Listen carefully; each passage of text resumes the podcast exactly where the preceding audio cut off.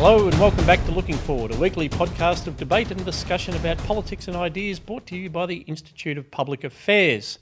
This may be the week we look back on as the week where the global wave of hysteria requiring lockdowns for coronavirus may perhaps have peaked and recede as sensible voices start to come to the fore.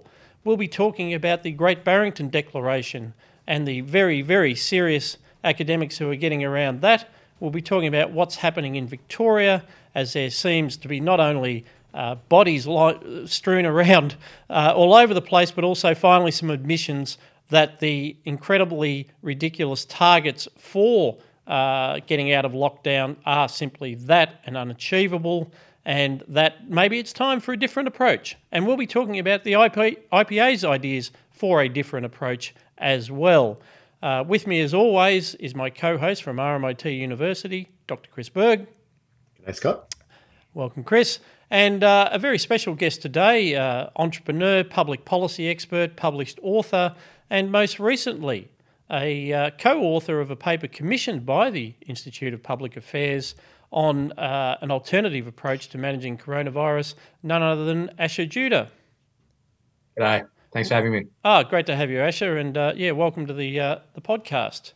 And um, uh, Chris, would you like to just set us up? Yeah, sure, Scott. So I'll set us up. So I think the big thing, I, I think what we will reflect about this week, um, uh, at least outside Victoria, where of course Scott and Asher, we are only obsessed about what's happening in Victoria because we are living through this in the most obscene way possible. But I think what we will reflect on this week, or what historians will reflect on this week, is the um, the significance of the Great Barrington Declaration. Now, the Great Barrington Declaration is a um, a joint statement, a petition released by um, a number of really top epidemiologists from Stanford, Oxford, and Harvard, arguing for an alternative model to dealing with the coronavirus crisis. So I'm going to quote Scott for a second, if you don't mind. Um, they write that current lockdown policies are producing devastating effects on short and long term public health.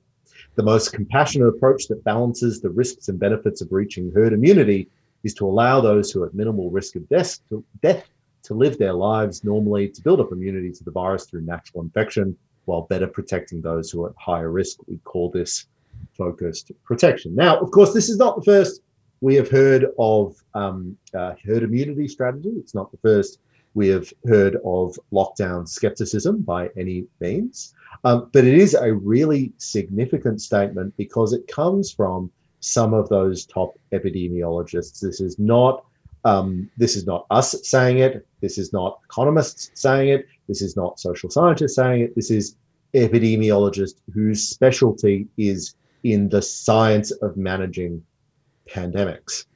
Asher, I'll ask you first, actually, just to step back. What do you think the significance of this statement is, if you don't mind? Thanks, Chris. I think it's a it's a considerable breaking of ranks amongst the the experts on coronavirus and its consequences globally.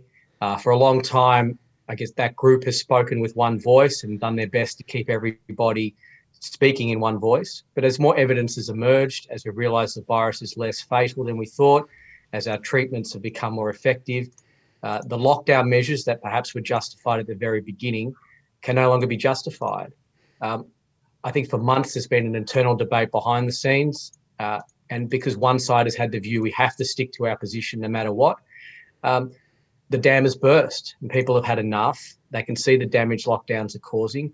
And I think we're going to look back at this as a turning point, uh, a dam bursting point, and now we're going to see lockdowns being wound down across the globe because the coronavirus, COVID 19, is not going anywhere. Um, we need to learn how to live with it. And even the experts now are saying it's time.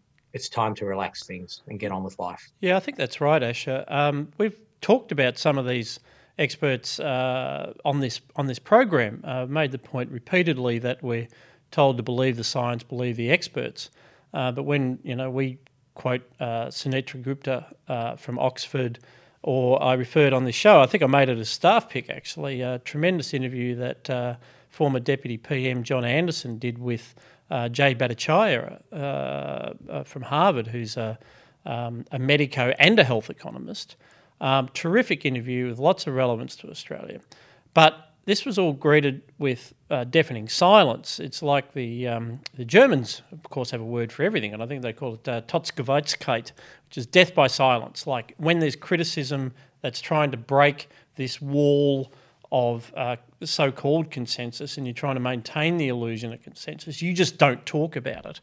And so the significance of the declaration, I guess, is so you had uh, Sunetra Gupta, Martin Kulldorff, Jay Bhattacharya all saying these things but the optics of them coming together in a room um, and then launching this petition with you know another couple of dozen serious players signing on is that it was no longer possible to ignore, and uh, that's really the breakthrough.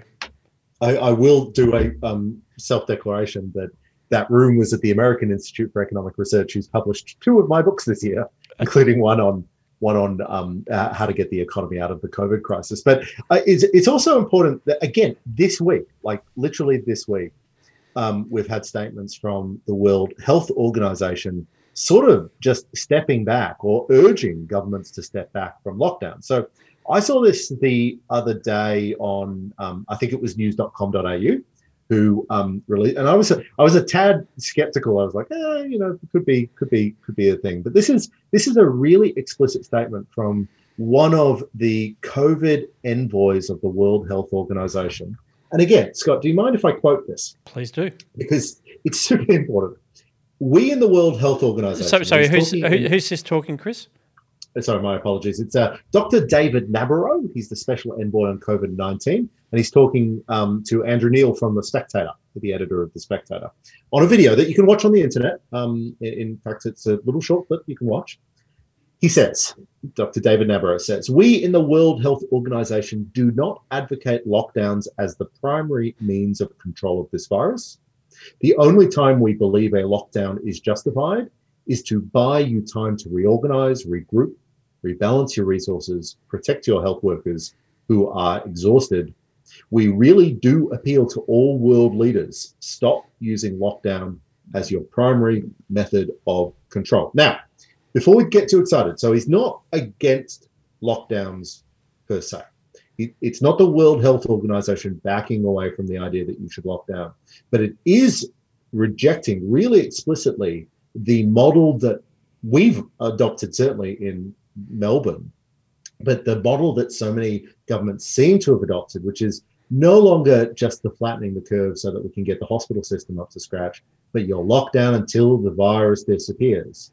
That is a explicit rejection, and it's explicit rejection for the obvious reasons that it's just not sustainable, as we're learning this week in Melbourne. But it's just it, it's just not possible to eliminate a virus that is this infectious, and it was never going to be, was it, Asher? No, that's that's absolutely right. Look, I mean, at the beginning, we didn't know what we were dealing with. We were looking at horrific death rates out of Italy and France, and we thought this was Spanish flu esque. But as time's gone on and as science has begun to understand it better, we've realised that this is nowhere near as bad. It is manageable.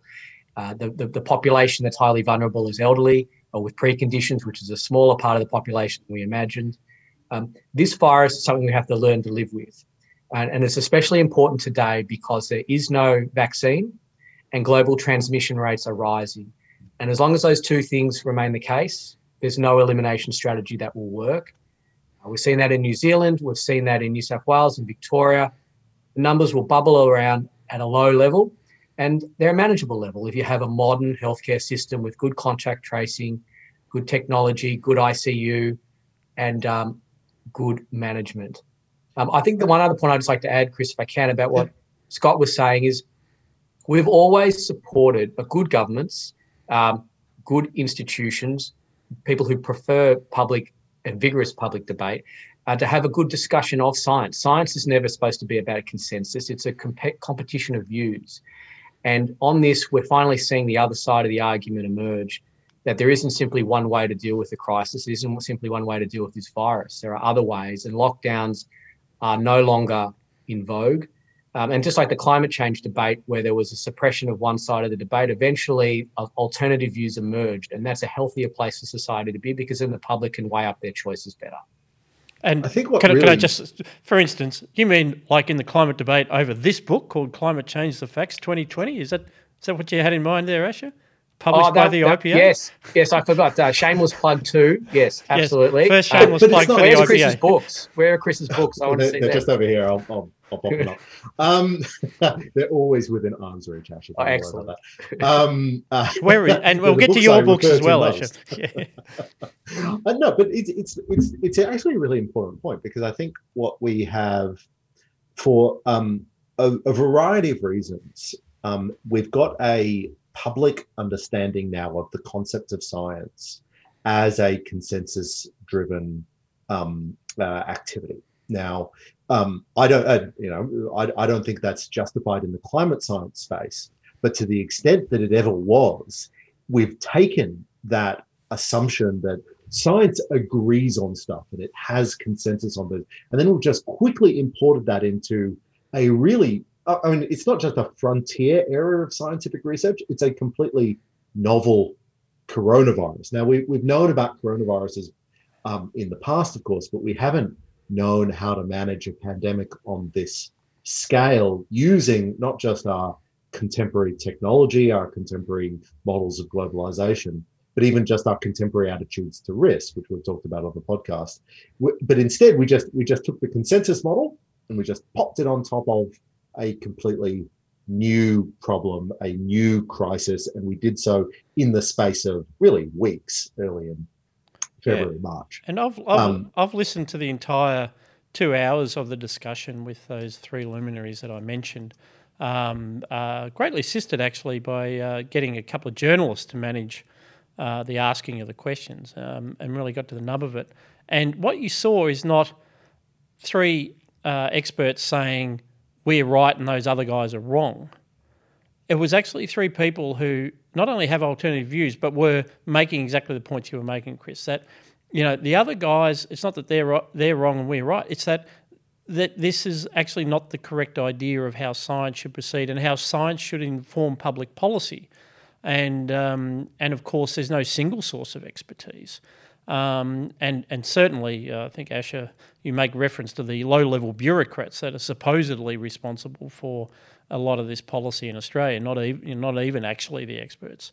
Um, and they do also make the point, I think it was Jay Bhattacharya, that, well, yes, and so you collect all that scientific knowledge, um, you consult the experts, maybe you have an organisation like the Centre for Disease Control in the US, which is then responsible for collating it all and maybe synthesising it.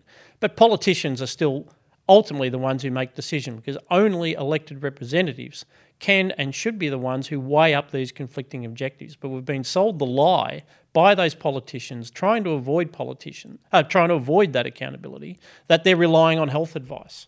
Because It's also really it's it's really unclear what field of science we should be consulting in this.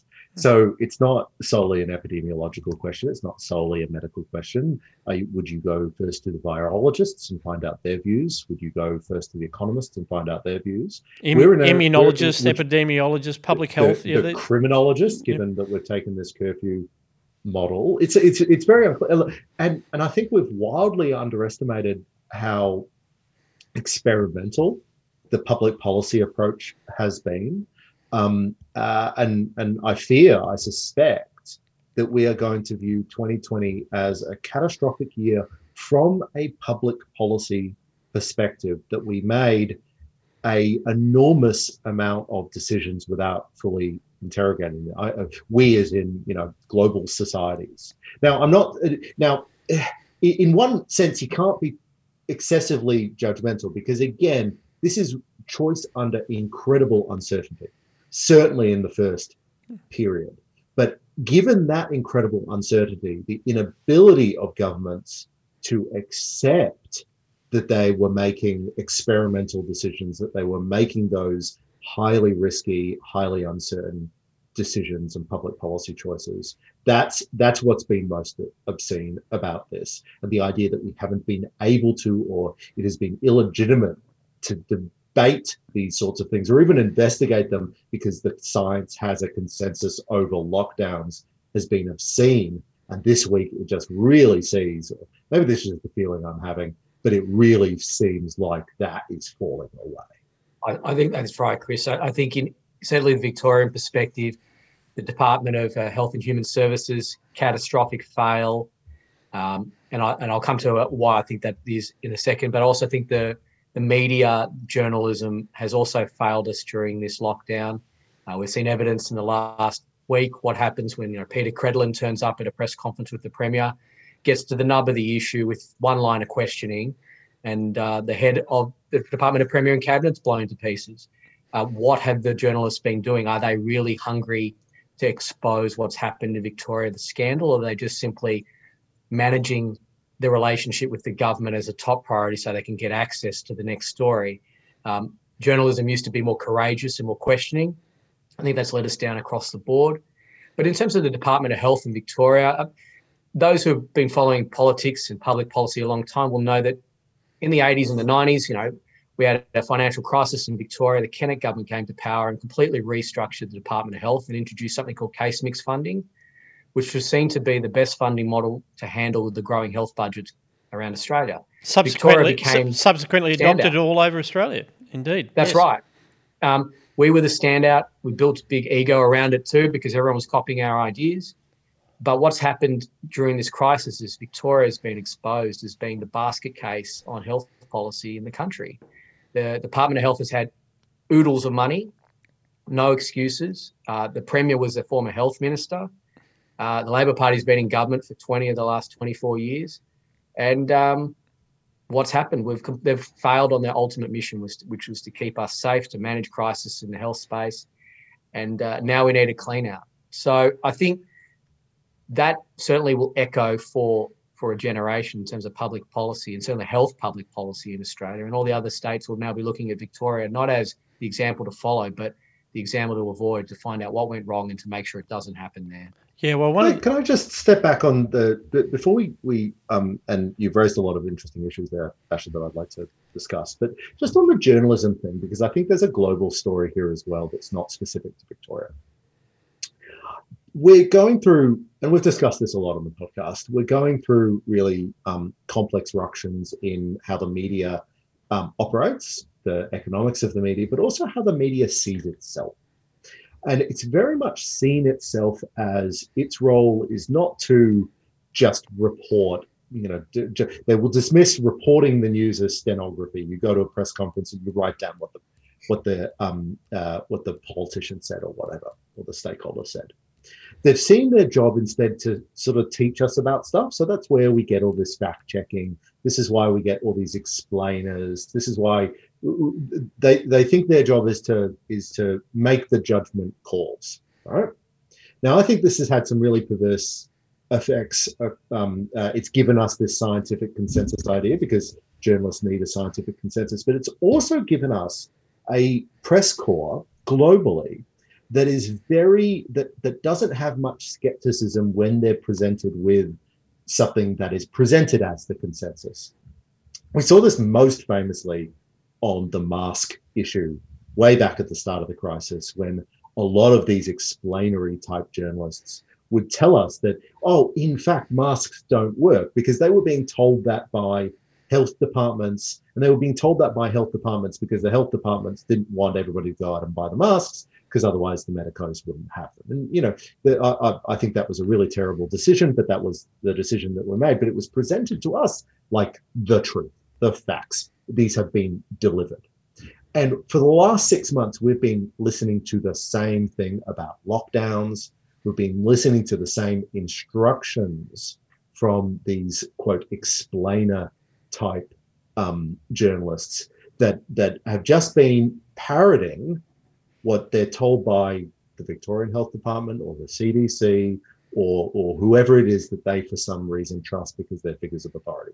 This has been a constant stream throughout this crisis, and it's done us extremely poorly as citizens who are trying to come to terms with what on earth is going on and what those public policy decisions are being based on. I guess it continues that that multi-decade destruction of public trust in, in everything. It was the unions are corrupt, uh, the churches and religious bodies have got some answer, questions to answer. Politicians are corrupt and uh, can't be trusted, can't be believed. Now journalists we can't trust. if there's no one left to trust, well, who, well what do you believe? Well, thank God Um, for this- the These are the structures of society. Pod, No, I th- podcast hosts. Yeah. Podcast is my- I, no, I think that's IPA. no, I think that's right, Asher. Although I will, as I blockchain academics. as as I as I like that. sometimes do on this podcast, I I will uh, defend, I guess, uh, well, certainly the idea of journalism and the idea of a free press um, that we're desperately trying to cling on to, because two things have happened which have influenced this. As we've discussed, um, you know, media, the collapse of the business model has driven them into an idea of just servicing a community. And so, if you're like in the in the Fairfax press, um, uh, you are servicing a community which was very pro lockdown. Um, that that's probably the you know, it's like the, this is lined up with the culture wars as we're now seeing. And, you know, as the polls shifted, it's not quite as polarized as America, but, um, uh, you know, the age was servicing a market which was very pro lockdown, very, and already carries this idea of listen to the experts and, and, you know, uh, sort of communitarian enforcement, a sort of a new puritanism of anyone who's not wearing a mask 24 7 is obviously a social, social outcast or should be and and we've talked about the social media pressure. So everyone listening to the podcast should understand that it is actually a brave journalist who goes against that. So they're both going against the business model of their employer, and I've seen this on social media, and I'm I'm, I'm sure Ashley you have as well. That a journalist who expresses any skepticism at all. Uh, like straight away on the Twitter feed, it's like, oh, you know, just Murdoch stooge, Murdoch stooge.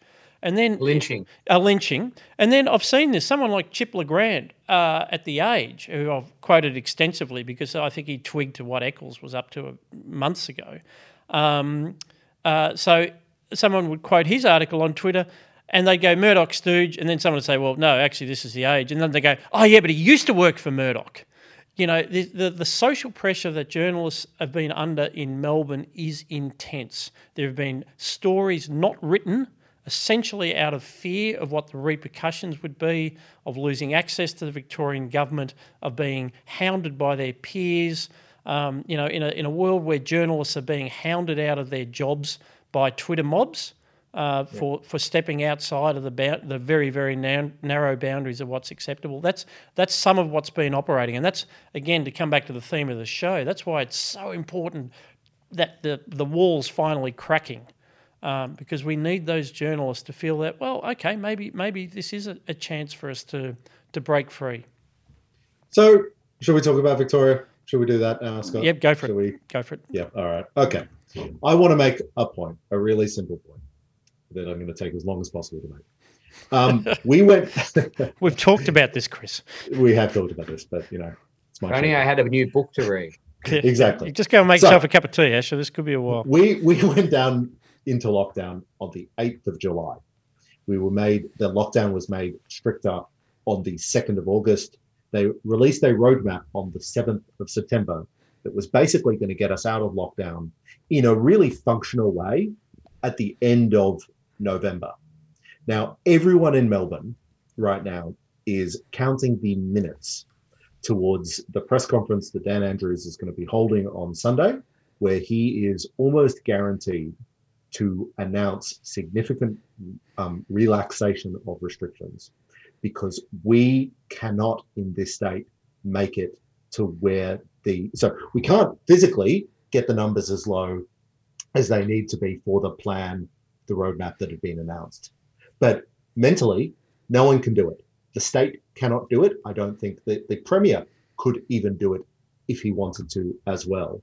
This role uh, this this um, roadmap that was announced on the 7th of september was an absolute fantasy.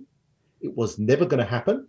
Uh, actually, Chris, Chris at uh, the time. Okay, Chris, I'm going to interrupt there because Yeah. be, be, because I think it's actually important to say uh, we picked this and you picked this because there is going to be a lot of spin around this, and this is why it's important. It's not just blowing our own trumpet.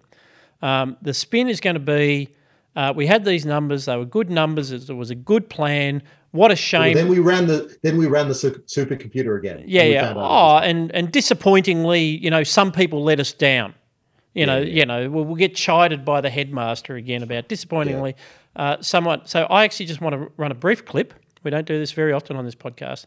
A brief grab from you saying exactly what you said at the time. Uh, Josh, roll the tape. There is no country on the planet, as far as I am aware, that can achieve that threshold.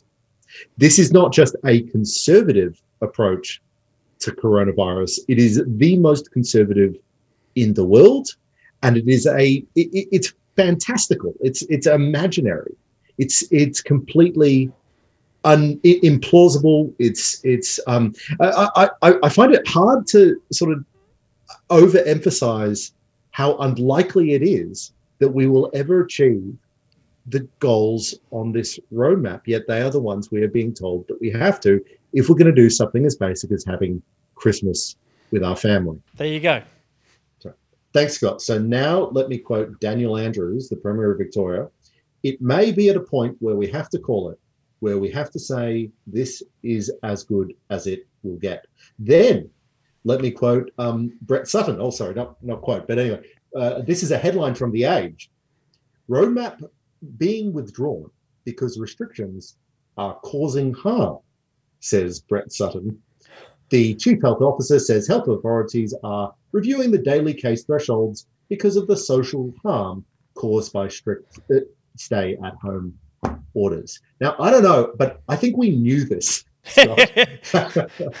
how incredibly harmful and how incredibly um, easy or relaxed that so many of these policymakers were into going into this sort of lockdown. And we've been talking about the the sort of mental health harm and the um, the non-COVID related the um, economic costs, been, the economic and the the uh, you know what? So just as a digression, I, I've I've been thinking, and so we've been talking since the start of the crisis. I wrote a book about this, about the economic harm of this lockdown. But in Victoria right now, the economic harm is it's written in, right?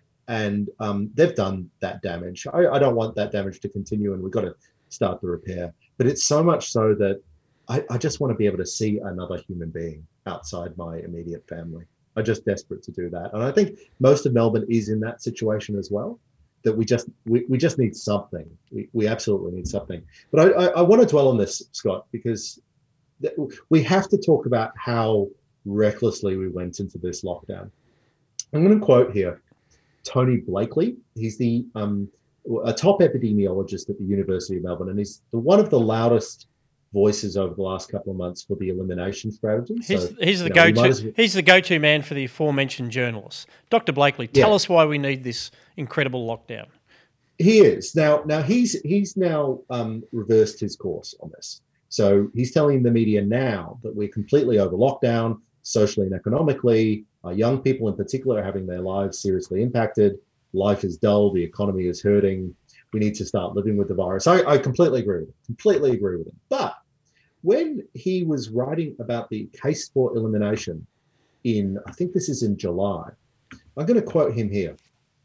For example, when we get down to 10 cases per day, rather than clamoring for opening up, Victorians should ex- be excitedly saying, We are getting close. Let's keep going and lock down and knock it on the head. What this tells me is that there was a distinct lack of awareness about the cost of lockdown, not just to the economy, but to the moral psyche of the state. Uh, I've been saying for months that we are underestimating the cost of lockdown. It spirals across the economy, the society. I, I, I, I think about, you know, all these people who have lost their jobs. What do you do when you lose your job in a normal time? You go to the pub with your mate and you complain and you whinge, and that's that's how you cope. We can't do that. If you've lost your job, you have been legally unable to use your basic coping mechanisms. You can't even hug your parents if you know, or you can't, you can't, couldn't you can't leave, see your couldn't, children. Couldn't leave your house for more than an hour a day. Uh, all this sort of stuff. Just, just the cost of those sorts of non-material things has been extraordinary, and the decision to go into lockdown without recognizing it is malpractice on behalf of everybody who made it. So Asher, this really goes uh, to. That's my rant for the day. No, but, you know, tomorrow I'll be angry again. No, no. I, I, sorry, just to, just to jump in. I, I mentioned this in the start. So we've been doing this podcast for about two years, right, Scott? Something like that. Um, and uh, when I prepare for the podcast and I, I, do my little notes and I get my little quotes together and all that, um, uh, it, it, that's a sort of like it's an intellectual task. But over the last couple of weeks, as I've been preparing this content, I've been just struggling to cope with the hmm. emotions mm. that it brings up when I'm mm. reading these quotes from Brett Sutton telling us that, wow, turns out the lockdowns are quite harmful. Who knew? Like, it's. It, yeah. It, anyway, yeah. yeah. anyway, I'm I'm out. No, so. no, no. it, it is no, no. Quite, quite, quite right, Chris. This is not. Uh, um, uh, economists have feelings too. one hmm. might observe.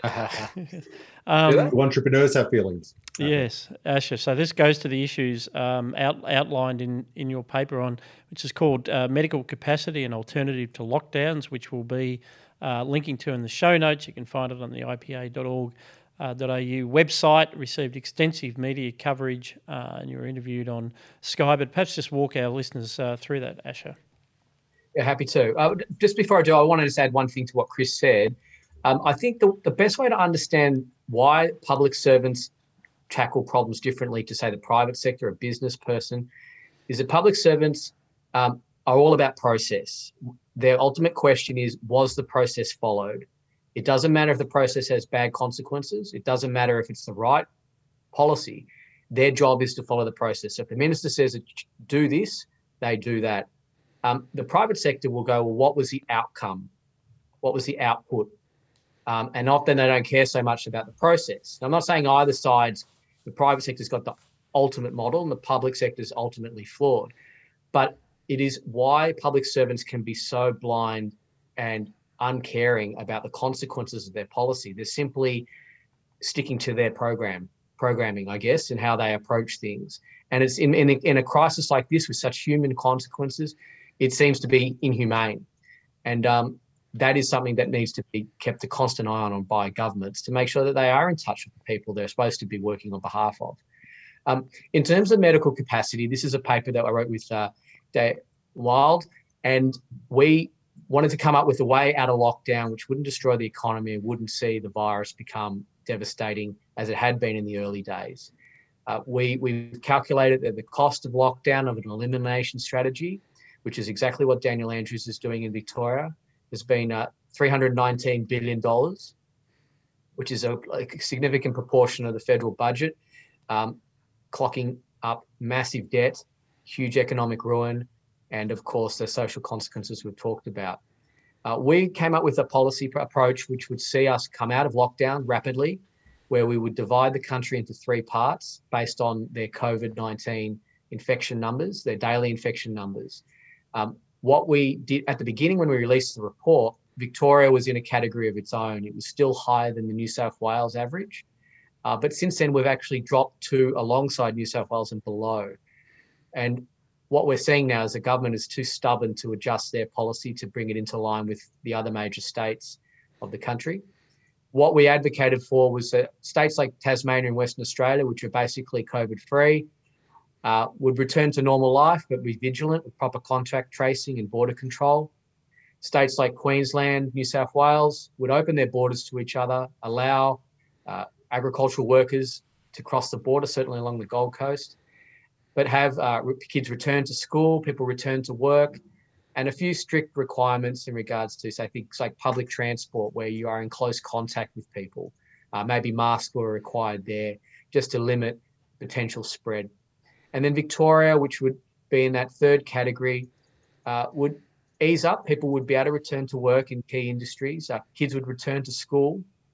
Um, but the elderly would still remain under a form of lockdown. So if you're over 70, you would be still in uh, stay at home restrictions.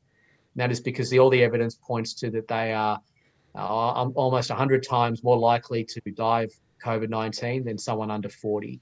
And we thought that was a reasonable exchange of freedom versus uh, restricted freedom so that the rest of the economy could return to normal. People could return to their daily lives, and we could also maintain that protection for the vulnerable, whether they're in aged care facilities or uh, at home.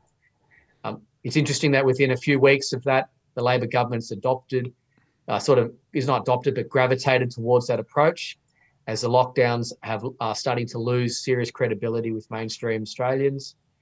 Um, even though numbers are rising globally, fatalities are not returning to what they were at the previous peaks, uh, which says that lockdowns have sort of served their purpose. We've been bought that time to manage the healthcare implications, to get our ICU up to fighting strength, to understand things like steroid use and intubation and how they interact with the virus.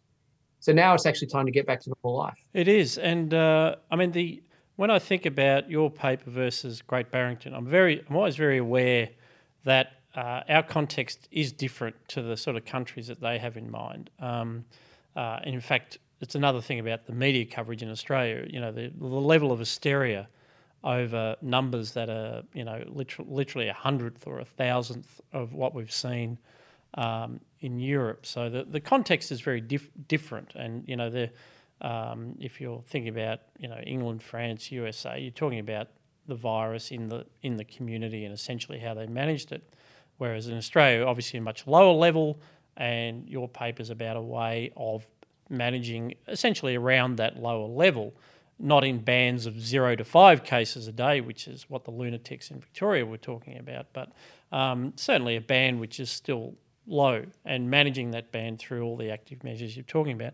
But I think what is common is this idea, uh, the, the Great Barrington Declaration calls it focus protection, which is reversing the, uh, the incredible stupidity of, of having a, a program where, because of concern for those who are vulnerable, and this is like because medically they're vulnerable, uh, because uh, it hits the uh, the older population harder, those who are vulnerable immune systems, because they're vulnerable. We're going to lock down an entire country, yeah. and so it's about returning the focus towards protecting the vulnerable and allowing those at much much lower risk to enter into the workforce.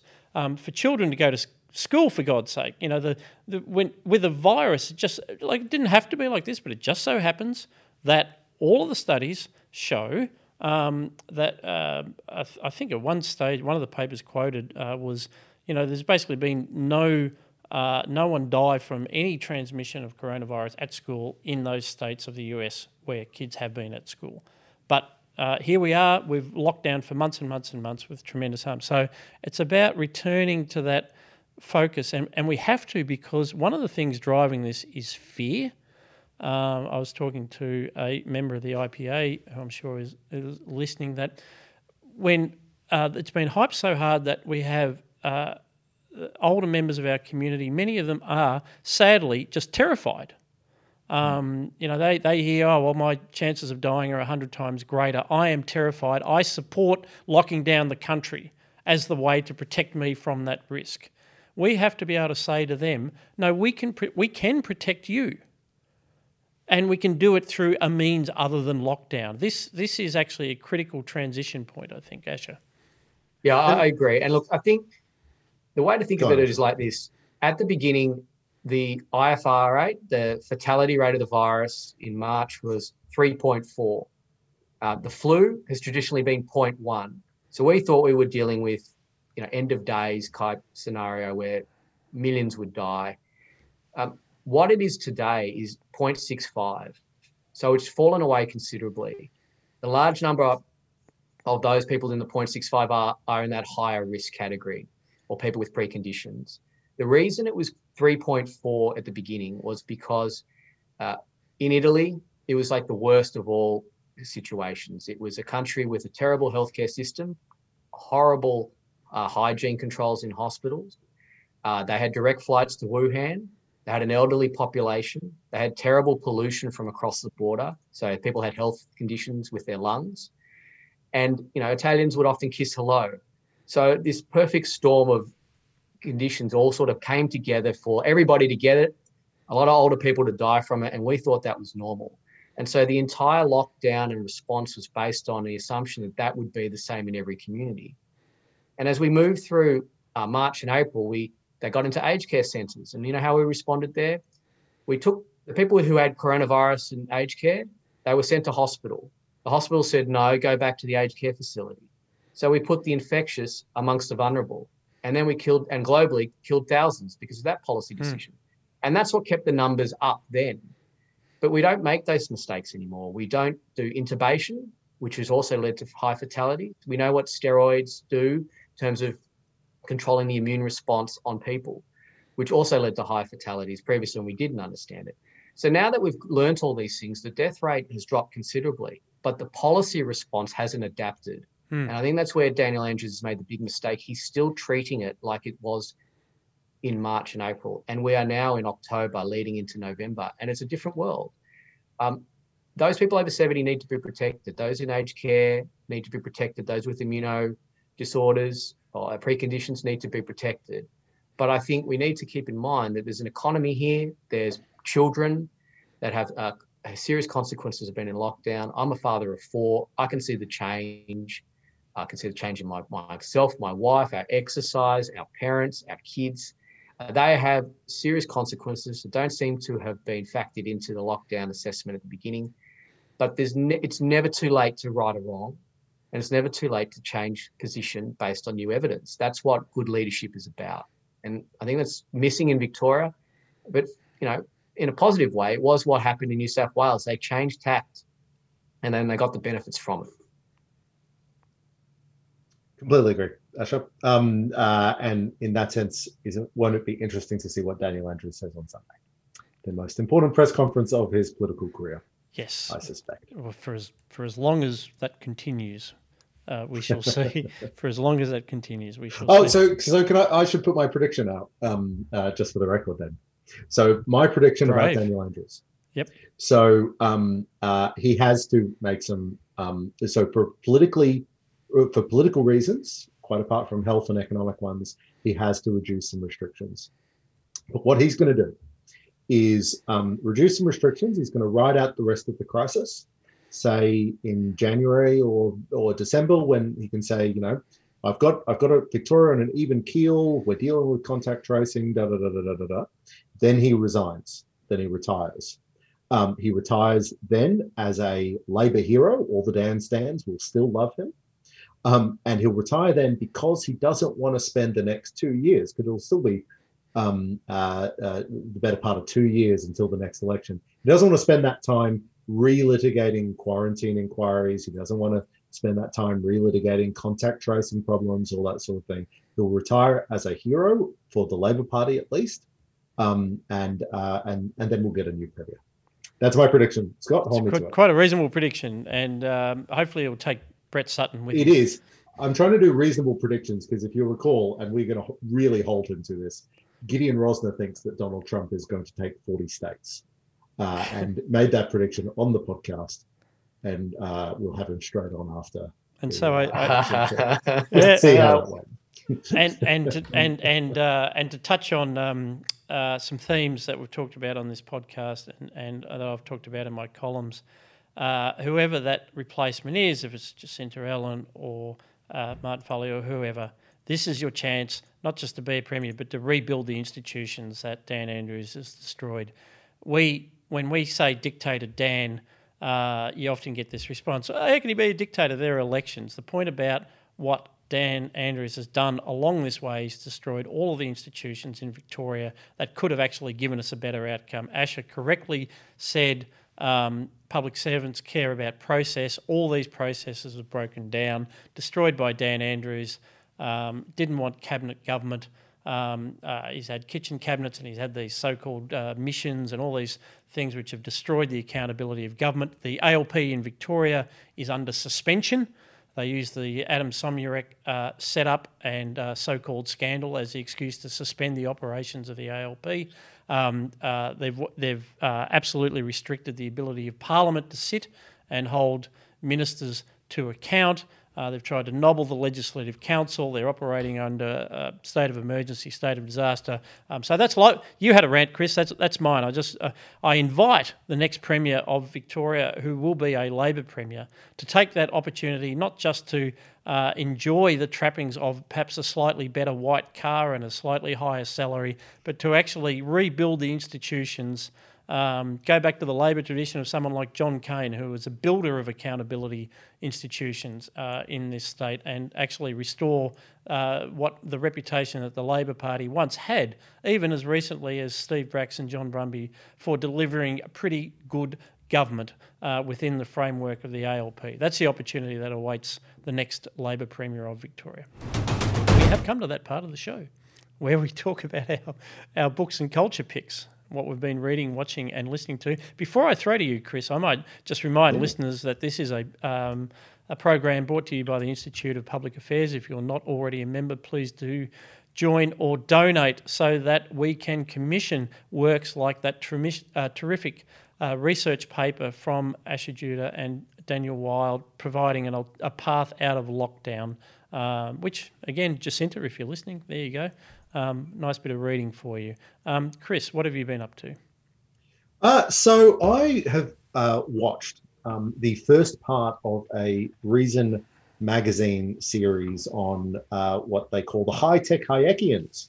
Um, the title of the series is Before the Web The 1980s Dream of a Free and Borderless Virtual World. It's about a 10 minute uh, documentary so far. I think this is the first of four parts that's been released. This is a little bit of my day job um, because it's about the early cypherpunks that eventually um, developed uh, cryptocurrencies and developed, eventually developed the sort of radical opportunities of blockchain that that um, uh, that I do for my actual job. Um, uh, it, it's a very very fun series. It's particularly fun for me because I know personally a number of the uh, people being interviewed on it. But what it does reveal, I think, or it does remind us or bring about. It, there, there's always been a tension between the freedom movement on the East Coast and the West Coast of the United States. So on the East Coast, it's been this environment of think tanks, of public policy. On the West Coast, though, in Silicon Valley in California, it's always been uh, about getting out of the state. So not um, focusing on legislation, but focusing on building ways to make us more free. Now, I'm really excited by that. One of the books that that I've published this year, um, "The New Technologies of Freedom," is about precisely how we can use these new technologies um, to to build more freedom, to capture some of our freedoms back without asking the state for permission. But this is a really wonderful introduction to the origins of that sort of thinking in a group of computer scientists who discovered Hayek and a group of economists who discovered computer science and the incredible opportunities that that presents for um, individual liberty. It's a sort of, even you, Scott. Even you, Scott, could get into it. Yeah, yeah, yeah. No, it's uh, well, I, we needed um, uh, in this uh, dystopia that we seem to be sliding into. It's always nice to see sort of optimistic views of the capacity of technology to make our, our lives better. A touching faith in the capacity of technology to make our lives better is always welcome. Um, I might I might go next, and uh, we'll let our, our special guest uh, Asher uh, take us out. Um, not surprisingly, um, my favourite book at the moment, Chris, is this one. Um, Climate Change: The Facts, ah, 2020. Have you the, it? The fourth in the series, and uh, I had the uh, pleasure of reading it um, in various proof versions, and uh, actually working with Jennifer Marohasy um, to the extent that I could uh, to shape shape the book, and uh, and I've learnt more about the many many wonderful authors. Uh, um, uh, some of them are hardcore physicists um, like Richard Lindzen and um, and Peter Ridd, um, and it takes a bit of patience for laymen, but it's uh, to get through some of their stuff. But it is written for the layman, and you, you can certainly do that.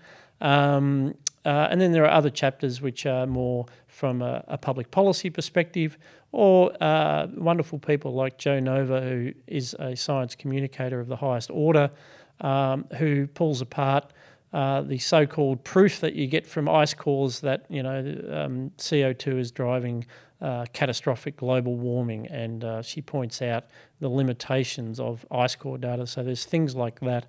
Um, and the other reason why it's a good book, Chris, is I'm in it. And and I might just uh, uh, just uh, as a teaser, just talk about a chapter that I, I got to co-author with um, uh, Dr. Paul McFadyen, who is a uh, who's been a scientist, also a public servant. Is this, is this because I got to quote myself on this podcast? You're going to quote yourself? A- absolutely, um, it is. Um, It's about uh, research grants, Chris, a subject dear to your heart, and all the problems that you have with research grants in an environment where um, uh, governments are responding to media hype and climate catastrophism. So they finish up through their grant awarding processes, uh, awarding grants, um, in this case, to projects just because they've pressed the climate change button.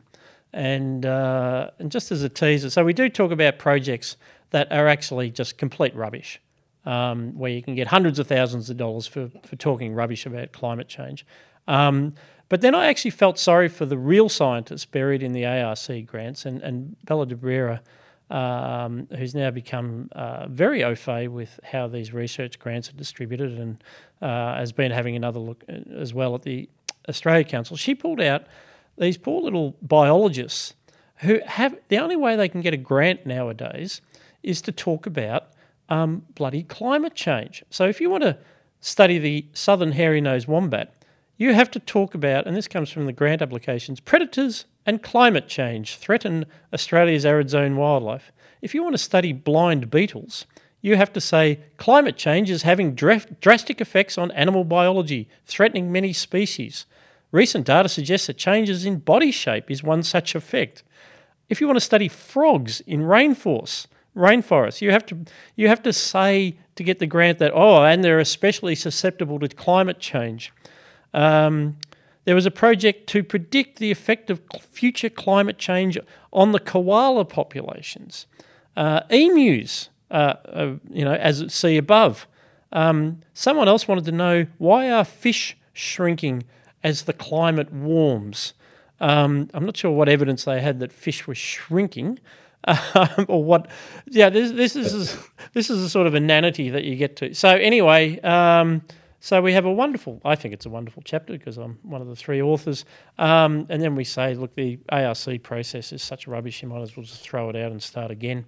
Um, I'd rather just, I'd actually just rather write a check to the universities, Chris, and let them deal with it. At least then they'd be. Just write a check to me. Just send yeah, me your money directly. You, you, can be the vice chancellor's delegate on how it's handed of. out because yeah. the conclusion we reach, Chris, is when it comes to these sort of grants, you couldn't do any worse. Look, look, Scott. I mean, feel free to do that, but just put my name on the check. Okay, I'll see what I can do. I'll see what I can do.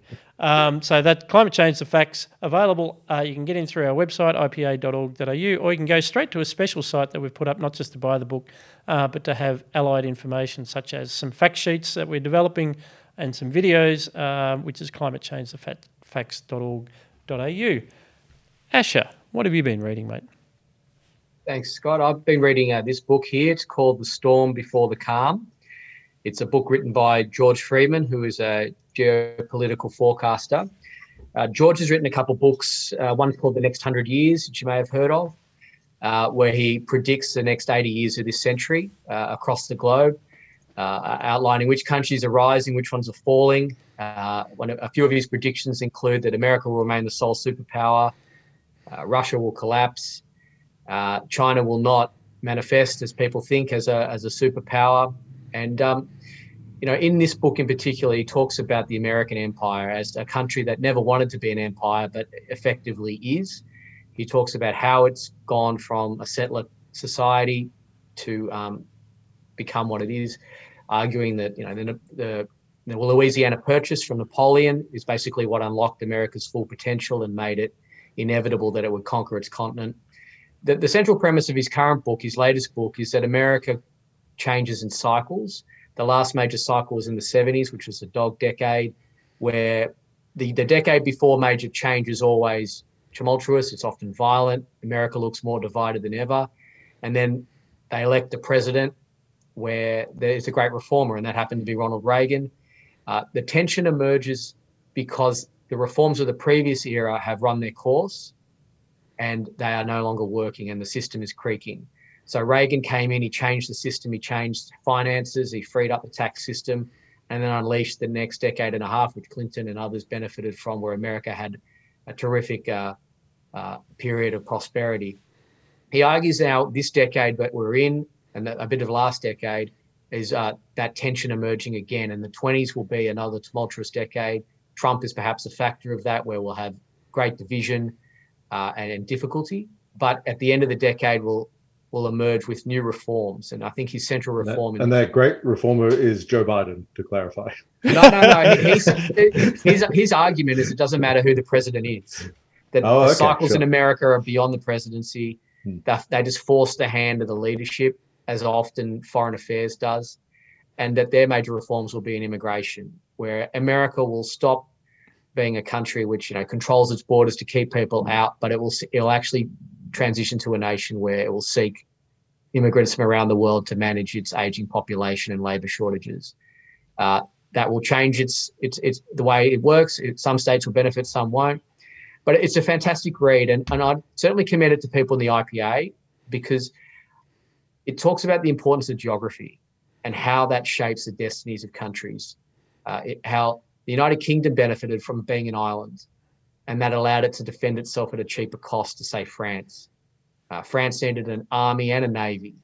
Uh, the British didn't need an army, it just simply needed a powerful navy because if no one could cross the strait, they wouldn't need an army to defend themselves. So it, it talks about America and how it's protected by two oceans, how it's got weak neighbors, and some of the best geography on the planet. So I think it's a great read, eye opener. It will certainly couple people's thinking on you know the benefits of economy and social policy and uh, systems of government and philosophy and how they all combine and how America seems to have got most of them right. But also, happily, it talks about why America is unlikely to fail because its system is ultimately the most flexible on the planet and they will, will endure every hardship it faces. No, that, it's a good read. It does, and it I commend it. Does sound really interesting, and even even that very first thing you said, I think, is important um, because we've heard all the uh, the hype, uh, often based on simple projections. Um, you know, China was growing at ten percent, therefore it will keep growing at ten percent, and will overtake the US by you know 2030 or 2040 or 2050, whatever the model is. But there is that alternative school in international relations that the future can actually look very much like the past. That you know that you know incredibly transformative change you know in the relative power between countries doesn't necessarily. Um, there's nothing inevitable about it, and uh, yes, uh, and as China sort of falters, um, you, you, come back to the idea. Well, perhaps. Uh, America will never be the hyperpower it was, you know, after the end of the Second World War, but it still could continue for a very long time roughly as it is in terms of global being the, the still the the most dominant uh, global player. Is that essentially what the book is saying? It, it does talk about that. It, it, makes the interesting point that it happens to be located in the best place on the globe. Um, up until I think 1980, 1990, uh, the majority of global trade went through the Atlantic. Now it goes through the Pacific, and that's the first time in human history the Pacific's been more important for global trade. Well, America is located between both oceans. Uh, it's the only country that has ports on both sides, and therefore its military can exercise power in both spheres, the Atlantic and the Pacific, at the cheapest cost. Um, Europe can't do that, can't in, impact in the Pacific. It has no ports, it has no countries there. China has no presence in the Atlantic. So the its ability to influence and shape and pressure around the globe is considerably cheaper for the US than almost every country on the planet. And therefore, it can exercise power much easier. Yeah. And well, so, that, that, so, that's important. And it's not really discussed as just a matter of fact. No, it's good. Uh, I'll concede second best located country in the world, mate. We've got two oceans too. Yeah, yeah. we do. And but Canada you know what? Not, well, not as much trade in the Indian Ocean, unfortunately. Yeah, but, um, yeah, we just need. We'll see what this century brings. Yeah, we need India to, and Africa to get their act together, and then we, we're sitting pretty. This is the best country in the world, um, and um, so. But anyway, good luck to America as well. Thank you, gentlemen. Uh, to our listeners, thank you for listening. You've been listening to Looking Forward, a product of the Institute of Public Affairs. I'd like to say a big thank you to my panelists today, uh, my co host, Chris Berg. Thank you, Scott. Uh, hang in there, mate. Hang in there. We'll see what happens on yeah, Sunday. Yeah. No, we'll see what on Sunday. Can, can only get better. And uh, a very special thank you to our special guest, Asher Judah. Thanks for having me. Been great to have you on the show. Uh, thanks as always to uh, Josh in the control room. We'll be back with more looking forward next week.